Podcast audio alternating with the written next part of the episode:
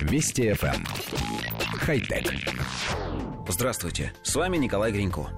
Группа специалистов из колледжа оптики и фотоники при Университете Центральной Флориды создала Hypercolor – это уникальная умная ткань. Она может, подобно хамелеону, изменять свой цвет. В отличие от имеющейся уже светящейся ткани со встроенными светодиодами, в новинке цвет генерируется ее волокнами. Каждую из прядей обернули вокруг супертонких кусочков металла. Когда меняется величина электрического тока, который по ним протекает, температура ткани пропорционально повышается или понижается.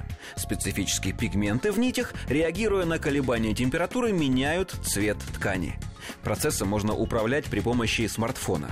У разработки имеется ряд ограничений. Например, в допустимую цветовую гамму входит пока только 4 цвета. Несмотря на то, что ткань разрешено гладить и стирать, она достаточно толстая и грубая, вроде джинсы. Команда авторов проекта вместе с создателями текстильных волокон трудится над тем, чтобы устранить эти недостатки. После чего будет организовано промышленное производство и вывод новинки на рынок уже в ближайшие годы.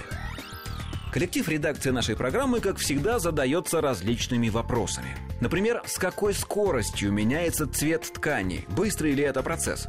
Или не опасно ли носить на себе одежду, по которой пропущен электрический ток?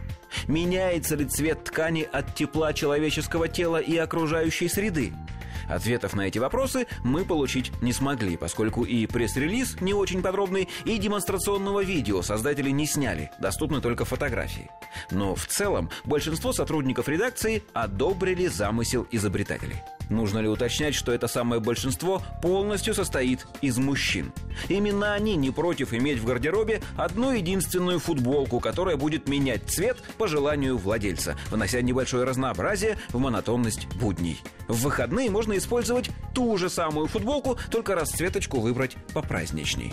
Из той же самой ткани можно сшить и джинсы, причем их расцветку можно вообще не менять, и готов идеальный гардероб.